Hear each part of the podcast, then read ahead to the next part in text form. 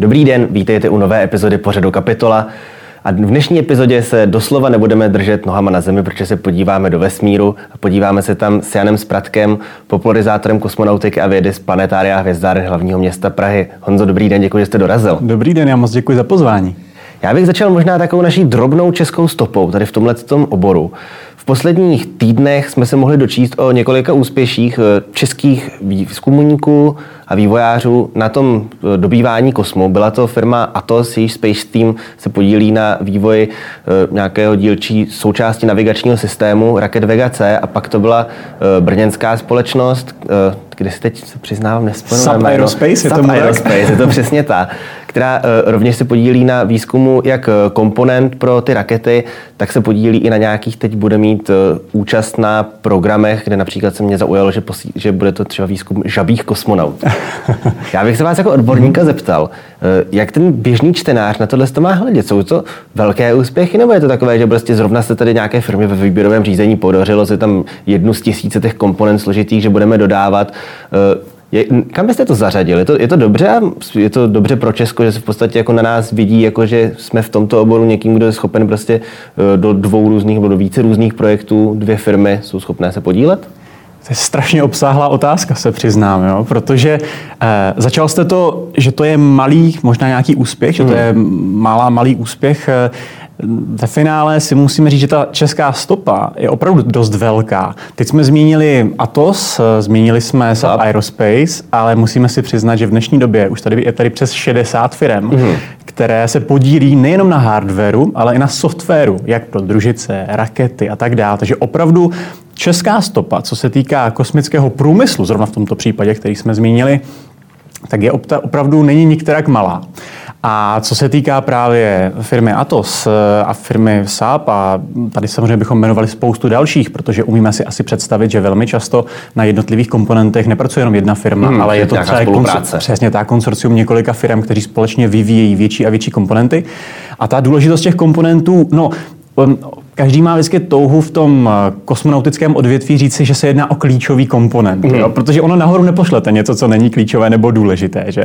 Buď má to vždycky nějaký účel, buď to zlevní provoz, nebo uh, zefektivní, jo? to dali ruku v ruce, že jo? ale zkrátka uh, tam si tu paralelu vždycky najdeme. Takže uh, když si vezmeme konkrétně, s čím přišla firma Atos, například, co vyhrála teď výběrové řízení, tak můžeme říct, že je nesmírně důležité, možná až mm. klíčové, protože jsme mohli zaznamenat eh, vlastně v září minulého roku, že, to nebo v září, pardon, to byl úspěšný let, ale teď před pár měsíci, na, konč, na konci roku mm. 2020, nastala havárie rakety Vega, eh, která, kde pravděpodobně došlo k tomu, že někdo špatně zapojil, řekněme si, pitomně kabely, že tam mm. byla zkrátka lidská chyba. I, i takováhle malá lidská chyba vedla k, ke krachu multimiliardového projektu. Neřeknu multimiliardového, ale obrovského projektu, a kde zrovna třeba výzkumníky, české výzkumníky, to nesmírně mrzelo, protože zrovna tahle ta raketa Vega, která následně tedy, řekněme si, stroskotala, mm. tak nesla e, dvě družice a jedna z těch družic e, byla francouzská, ale na které pracovali čeští vědci, konkrétně z Ústavu fyziky atmosféry Akademie věd pod týmem profesora Santolíka a paní Kolmašové.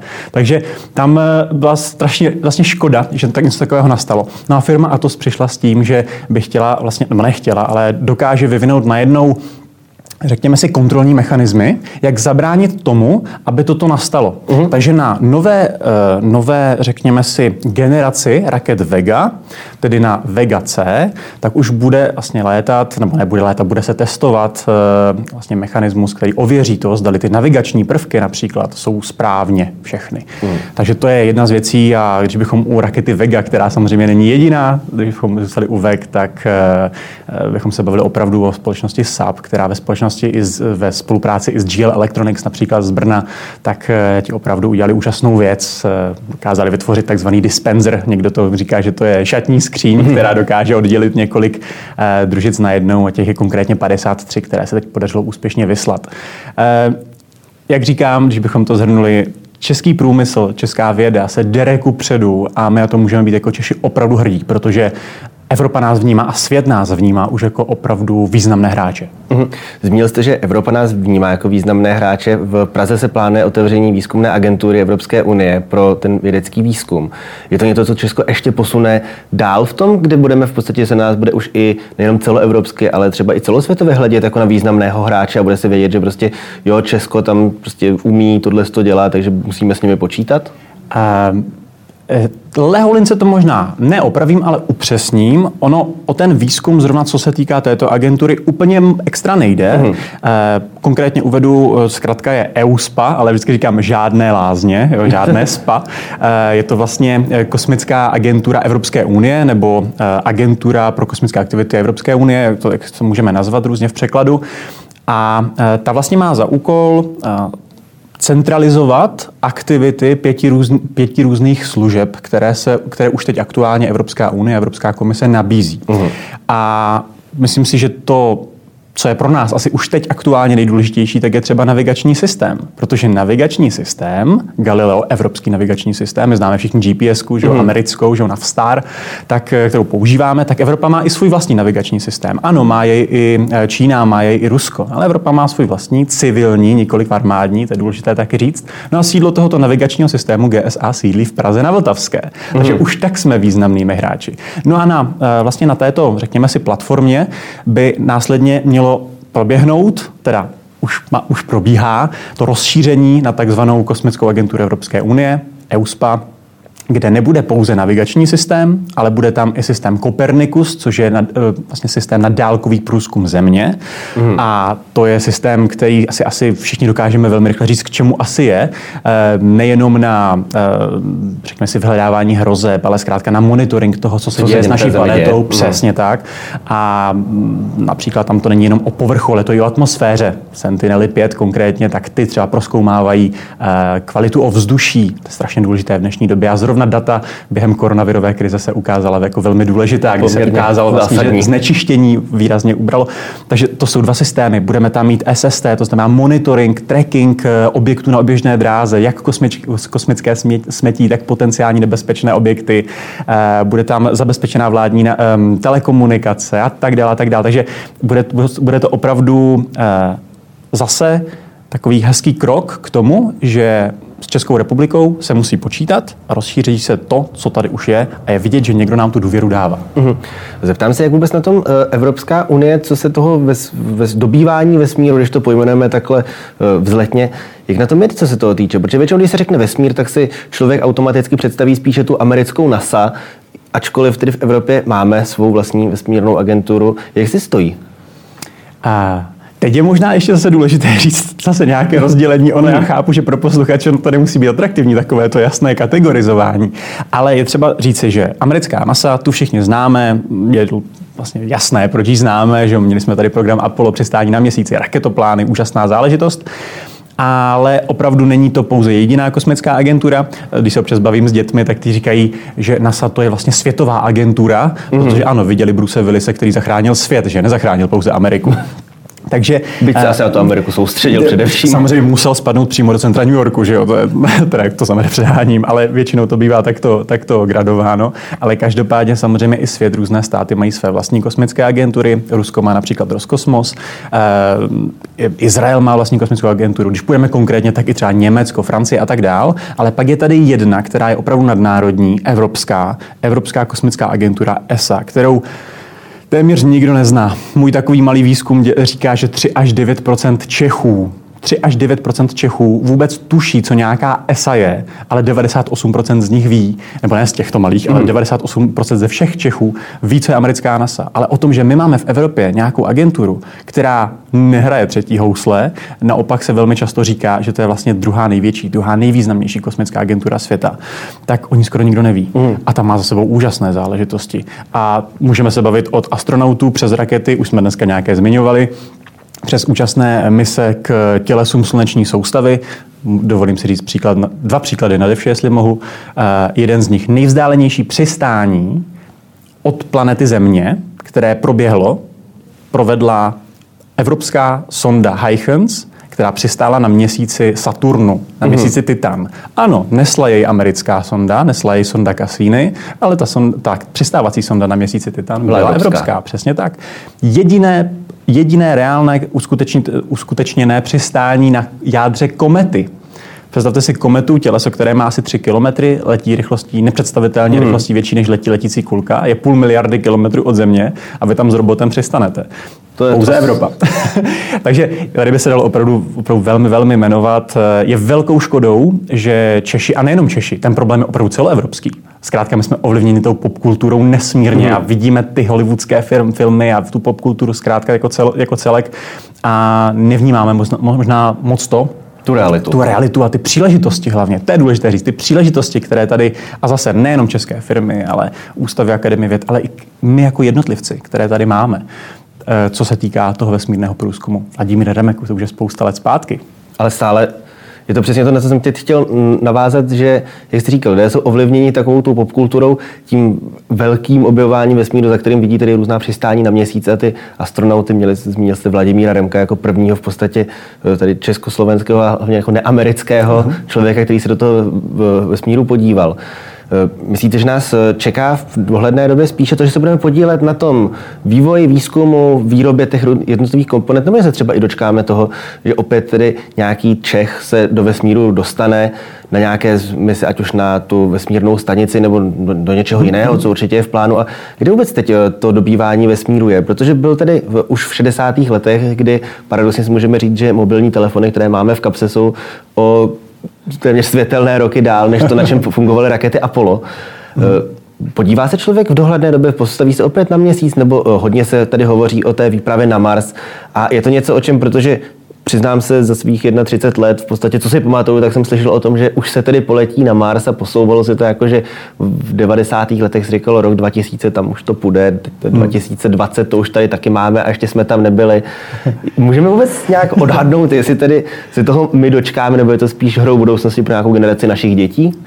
Mars se nám pořád odkládá, ale pojďme se ještě vrátit trošku blíž měsíce nám pořád odkládá, mm. že jo? My jsme na měsíci nebyli, teď je co rok, rok 21, že jo? Naposledy jsme tam byli v roce 72, Apollo 17. Takže vlastně už je to, příští rok to bude 50 let od posledního opravdu, eh, od posledního, z poslední šlápoty na povrchu měsíce. Tak jestli by nestalo to dělat nějakou výroční výpravu. Dělat nějakou výroční výpravu, že samozřejmě se plánuje. Samozřejmě, že se hmm. plánuje a eh, tady samozřejmě, co si budeme povídat, ano, tady ve velké dikci opět americké NASA, tady probíhá program, eh, který se jmenuje Artemis, Artemis a program Artemis má navrátit lidi zpátky na měsíc. Mělo by se jednat v, už, už v roce 2024, takže už se nebojíme o desítkách let dopředu, ale už o velmi konkrétním datu. Já teda musím říct, já jsem vždycky velkým optimistou, ale tady hmm. eh, nevím, jestli se stihne rok 2024. Teď hlavně do toho, kdo ví, co provede pro politika, že ano. Eh, já samozřejmě proti Bidenovi nic nemám, jenom zkrátka nevím. My nevíme, jak, jaký přístup bude mít tady k tomuto hmm. eh, programu, ale zase víme, že si například do volné pracovny umístil měsíční kámen.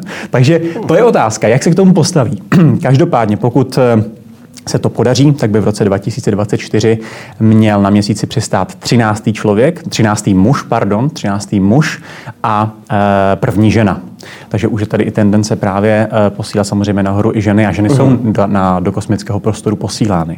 Takže e, Určitě na měsíc se poletí. Poletí se tam, řekněme si, snad teda ve velmi dohledné době. My bychom se toho teda měli určitě dožít. Doufejme. A, ale tady si dovolím zase říct nějakou tu evropskou stopu. E, například ta kabina, nebo zkrátka ta loď, která poletí na oběžnou dráhu měsíce a pak bude tam operovat samozřejmě, tak se jmenuje Orion. A například tento Orion, celý servisní modul, napájení, eh, co se týká elektrické energie, energie, tak eh, i dokonce pohonných látek a tak dále, podpory života, tak to je záležitost, kterou vyvíjí Evropa.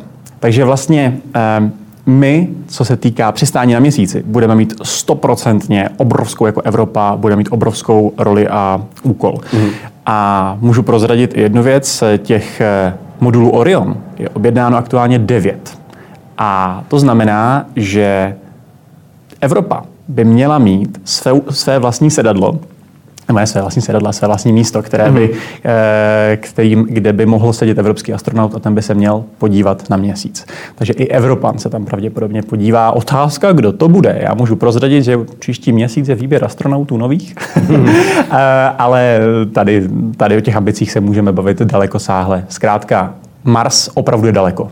Pokud chcete slyšet můj odhad, 15 let minimálně ještě. Mm-hmm. Uvidíme, co s tím provede. Toho bychom se taky dočkat mohli. Toho bychom se ale dočkat taky mohli, ale, ale měsíc ten bude blízko a měsíc hlavně bude velmi důležitým, řekněme si, testovacím střediskem zase těch nových technologií. Jo. Mars už je daleko, přes, to je fakt půl roku cesty. Mm-hmm. Jo, startovací okno na Mars a nejenom startovací okno na Mars tam, ale i zpátky je ve finále dvouleté. Jo, takže vlastně nemůžete se najednou rozhodnout, že jste na povrchu Marsu a teď jo, už se mi chce domů a vrátím se. Pokud jsem na oběžné dráze planety Země na Mezinárodní vesmírné stanici, tak jsem ve finále 400 km nad zemí. A pořád jako, jsem v těch stejných 400 km. A pořád jsem vlastně relativně pořád ve stejných 400 km, když se, když se rozhodnu a nerozhodnu, když se něco stane. Když někomu zabide řekněme si špatně, onemocní, něco se porouchá, sednu zpátky do kapsle Soyuz nebo aktuálně do Dragonu a jsem za dvě hoďky doma. Hmm. Jo, takže eh, tady se musíme bavit o tom, že to je... Musíme tam počítat pohyb těch těles vůči sobě a Přesně. Asi, asi, když jsou tady, tak se tam blbě navrací, než když jsou si blízko. No, jo? představte si, že máte Zemi, Mars a mezi vámi stojí Slunce. Tak asi napřímo nepoletíte, že? Zkrátka, když je špatné postavení planet. No. Hmm. Takže, uh, abych to zhrnul, uh, Mars opravdu daleko, Měsíc je blízko, Evropská unie, ne Evropská unie, ale Evropská, Evropská kosmická agentura, obecně evropské země tam budou mít eh, určitě eh, důležitou roli také a já se na to strašně těším. Uvidíme, co to přinese za nové výzvy. Zmínil jste tu kapsli Dragon na Mezinárodní vesmírné stanici. Tam bych se rád zeptal, sledovali jsme start té uh, rakety vůbec s tím Crew Dragonem uh, SpaceX programu Elona Muska. Vypadalo to opravdu jako ze sci-fi filmu, nebylo to to, jak jsme byli zvyklí na ty staré záběry z toho programu Apollo, jak tam byli ty astronauti opravdu v těch obrovských skafandrech, všude nějaká hejblata. Bylo to skutečně jako když prostě tam chlapi v nějaké teplákovce s helmou si sedí před velkou obrazovkou dotykovou, klikají si tam. Je to skutečně takový game changer, jak se to i těm lidem naprosto mimo ten obor může zdát? Game changer. Uh, game changer to určitě je opravdu v tom, jaké je to na pohled. Mm. Jaké je to na pohled po stránce té kapsle, pokud jsme se zmínili, jak tam astronauti seděli a tak dál. Game changer, ale co se týká SpaceX, už je to pár let. A to od momentu, kdy prostě poprvé přistáli s tím Falconem 9, mm. s tou raketou, s tím prvním stupněm, přistáli jak s propiskou zkrátka a dokázali tu raketu znovu použít. Teď jsme mohli zaznamenat, že dokonce se podařilo jednu a tu stejnou raketu, jeden a ten stejný první stupeň použít už po osmé. Umíte si představit, že postavíte raketu a fakt jako vyletíte s nějak s propiskou, vynesete náklad. Ona se vám vrátí. Ona se vám vrátí. A tohle to opakujete sedmkrát ještě. Mm. Jo, to je vlastně neskutečná věc, která nemá absolutně obdoby. A tady se bavíme opravdu o revoluci, eh, nejenom v, vlastně obecně v letectví, protože podívejme se zpátky eh, těch kolik 100 let skoro, eh, no ne skoro, více než 100 let, eh, když bratři Wrightové eh, vlastně vynalezli Dřevě, letadlo. Dřevěné papírové letadlo, které bylo rádo, že chvíli se vznášelo a Přesně pár tak. desítek let trvalo člověk stanul na měsíc. To, to musím rok 1903 nebo něco hmm. takového, že jo. A tehdy si lidi říkali, o, oni vzlétli, to je úžasná věc. A teď vlastně, když s tím havarujete, tak se vám to zničí, že jo. No a můžete stavět další letadlo, aby se někdo zase proletěl. Teď je tady nějaký vývoj, vývoj, který spěje k tomu, že najednou nám letenka stojí, buďme upřímní, každý z nás asi někdy už zkoušel si se podívat na nejlevnější letenky a najdete tam letenky za stovky korun mm. a můžete se dostat tisíce kilometrů daleko. A to je, byla revoluce v letectví. Najednou ta letadla nebyla na jedno použití, ale byla opakovatelně použitelná. A teď se blížíme k tomu, že najednou i raketa, která letá na oběžnou dráhu, je znovu použitelná. Mm. Ano, ta letenka bude určitě dražší než stovky korun, budou to možná tisíce dolarů jednoho dne, ale zkrátka už se tady bavíme o, o absolutní revoluci v tom, jak vynášet jakýkoliv náklad na oběžnou dráhu. A jestli to jsou lidé, v kapsli Crew Dragon například, anebo to je náklad, to už si musíme vybrat. Mm.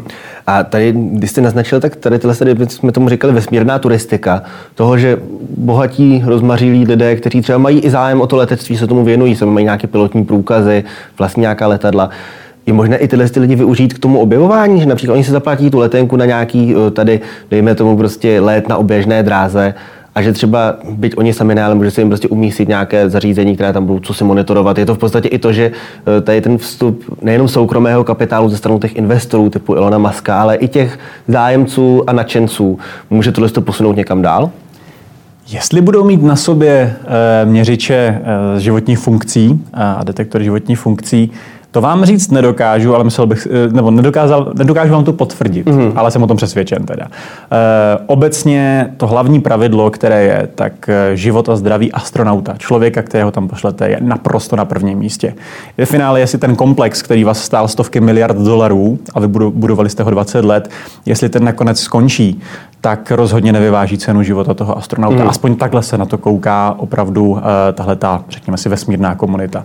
Takže uh, život astronauta je určitě na prvním místě uh, a uh, pro objevování, no, to má i spoustu úskalí, co se týká bezpečnosti. Že jo? Já prostě nepošlu turistu uh, v momentě, kdy už před ním tam nebylo desítky, stovky profíků, mm. nepošlu ho na Mars, že? Protože ne, ve finále by musel pojít jo, příst ten turista, jo, přísným uh, výcvikem, což víme, že ti turisté stejně budou procházet výcvikem, mm. samozřejmě, to je logické. Ale museli bychom zkrátka si být naprosto jistí, že ten člověk vlastně i po stránce psychologické ví, do čeho jde, ví, co mu může hrozit. Výběr astronautů je záležitost, která je nesmírně náročná jak po psychické stránce, tak po fyzické, vědomostní stránce. Nepošlete tam jen tak někoho. Mm, takže je to asi podobné, jako se začíná pomalu jistě jako směřovat k tomu, že i výstup na Mount Everest, že asi to není něco, co by jako měl, když člověk má těch 100 000 dolarů nebo co to komplexně stojí, že to asi nestačí k tomu, když tam pošlete přesně člověka, který si řekne, tak chci si tam udělat selfiečko a no. mám na to peníze. To je ve finále velmi dobrý příměr, protože eh, na ten Mount Everest vás, vás asi jako ten vrtulník nedopraví, že jo? Třeba neřek, nevysadí vás tam jen takhle, takhle, vy tam mm. musíte zkrátka vyšplhat, musíte tu fyzickou kondici mít, psychologickou a tak dále. Víme, kolik eh, životů to stálo eh, i tyto turisty, kteří chtěli se dostat nahoru a už jsme viděli určitě zajímavé, ne dokumenty, tak nějaké reportáže, jak to tam vypadá, kolik bohužel... Takové velké pohřebiště ve velké finále. pohřebiště. Jestli to někomu za to stojí, super. Ale teď jde o to, kdo vezme tu zodpovědnost. Hmm. A ty agentury nechtějí mít uh, zkrátka tu, nebo ne, že nechtějí mít zodpovědnost, ale nechtějí mít uh, na svých bedrech to, že opravdu někdo uh, skonal jejich vlastně nedostatečným nějakým přičiněním. Jo. Jak se nám stopl program Apollo v momentě, když posádka Apollo 1 uhořela v kabině v přípravných testech opravdu dlouho, dlouho hmm. nic a potom, potom následně teprve se opravdu do toho šlo natvrdo. Eh, když Apollo 13, že ho se nám nedostal, tam nikoho to nestálo život, jenom nastala chyba, ale hrozilo tam, že by mohli přijít o život, tak se nám program stopl vlastně na jednou na rok a půl, že jo. Hmm. Takže, eh, nebo na rok, jo. Takže eh, tady opravdu lidský život je na prvním místě. Hmm. Kdybychom měli schrnout, zmiňoval se tady to přistání na kometě plus to přistání na měsíci Titan Saturnovu. Co v podstatě v posledních letech jsou takové jako nejzásadnější poznatky, co se to objevování vesmíru, ať už to, ať už to limitujeme třeba na naší jenom sluneční soustavu, nebo e, na poznatky těch sond, které byly vyslány mimo naší sluneční soustavu, které si už putují za jemi hranicemi. Co teď můžeme říct, že je takový skutečně jako průlomové, že nám to řeklo něco opravdu nového, nebo to potvrdilo něco, co si člověk dosud jenom myslel, nebo naopak vyvrátilo nějakou zažitou hmm. představu o tom, že takhle to je, zjistili jsme, že vlastně není. Tam bychom si, mohli bychom se opravdu po, celé hodiny, po, celé hodiny ale když bych měl eh, zkusit to nějak naškálovat, eh, pokud půjdeme teda na oběžnou dráhu země, podíváme se na měsíc, tak eh, například úžasné nové objevy toho, že voda se nachází na měsíci a my víme už pár let, že voda se nachází v hlubokých kráterech na pólech měsíce. To víme. Mm-hmm. Nevíme v jaké podobě, jestli to jsou nějaká větší ložiska nebo to jsou malé krystalky schované, ale my už jsme dokonce objevili teleskop Sofia Sophia, eh, který je umístěn na úžasném záležitosti, a to Boeingu 747, teleskop, který zkoumá infračervené, v infračerveném spektru, zkoumá eh, vzdálené objekty a zkoumal právě i povrch osvětlené strany měsíce. A i tam se našly zmínky mm. vody. Zase pravděpodobně jako nějakých krystalků ledu, ale i že i voda dokáže se udržet v těch extrémních podmínkách na přivrácené straně měsíce. Extrémní výkyvy teplot, eh, o tlaku se nemůžeme vůbec bavit, že? A přitom tam voda opravdu někde pravděpodobně uschována je. Pokud půjdeme na Mars, eh, teď jsme mohli slyšet, protože my hledáme vodu, jo? Jako hledáme vodu a to každý velmi rychle pochopí, protože proč hledáme vodu? No tu potřebujeme pro život. Přesně mm. tak. A jako jakmile najdeme známky života, tak eh, to bude game changer teprve a na to čekáme. Ale každopádně našla se nová ložiska vody, eh, obrovitánská jezera, kde je ta voda dokonce tekoucí, ale je to extrémně slaná voda, je to takzvaná solenka, chloris, plná chloristanu, to znamená, ta se ta dokáže být tekutá i v extrémně nízkých teplotách na Marsu, ale tady v tomto případě pod povrchem, na, mimochodem objev evropské sondy. Eh, teď nám na Mars letí další, další rover, rover Perseverance, který bude v kooperaci s americkým Curiosity zkoumat, zkoumat um, povrch měsíce a vlastně i pod povrch, pardon, ne měsíce, ale Marsu. Mm-hmm. Za dva roky až přijde startovací okno, má v příštím roce vlastně už, eh, má evropská sonda Rosalind Franklin letět, letět na Mars a vrtat do dvoumetrové hloubky, tak uvidíme, co přijde. Když půjdeme ale zase dále, tak se můžeme bavit o tom například, že Saturn, že eh, například mezi planetou samotnou, nebo tím, co, co nazýváme tím, eh, tou hydrostatickou rovnováhou, tou koulí mm-hmm. a těmi prstenci, je výrazně prázdnější prostor. Že třeba mezi těmi prstenci a, a tou samotnou koulí, když to tak nazveme, tak vlastně, že ten smítek prachu, které jsme očekávali, že tam bude, tak jich tam je výrazně méně. Je to mhm. výrazně prázdnější prostor například, což nikdo nečekal například. Jo. To jsou takové krásné, krásné věci, co se týká sluneční soustavy. Při pohledu dál do Kuiperova pásu zaznamenali, zaznamenali jsme úžasné fotky sondy New Horizons, která mm. proletěla kolem tehdy nazvané Ultimi Thule, nejvzdálnějšího objektu, kolem kterého se takto podařilo přistát. Sněhulá, sněhulák pomyslný a e, jako záležitost miliardy kilometrů od země vzdálené. Najednou jsme dokázali trošku proskoumat, z čeho je tvořená. Že to jsou pravděpodobně dvě jádra, která se spojila mm. v jedno kompaktnější těleso.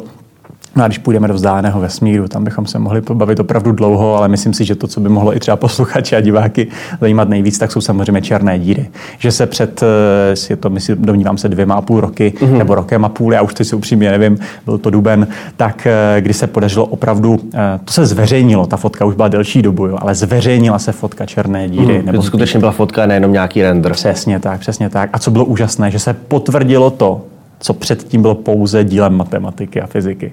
Protože představte si, vy jste to vlastně neviděli. Vy jste, tu, vy jste viděli vždycky projevy mm-hmm. toho, jak ta černá díra uh, vlastně uh, interaguje s okolními objekty a naopak. Ale neměli jste fotku. Takže zkrátka ty simulace ukázali něco, pak jste viděli fotku a ta potvrdila, že ty výpočty, že ta matematika, 100 let stará matematika, je, je pořád stejná a správná. Mm. Já vám moc krát děkuji za váš čas a jak je jedno, máme ještě co objevovat, budu se těšit, že to budeme společně sledovat. Já moc děkuji za pozvání a mějte se krásně. Taky.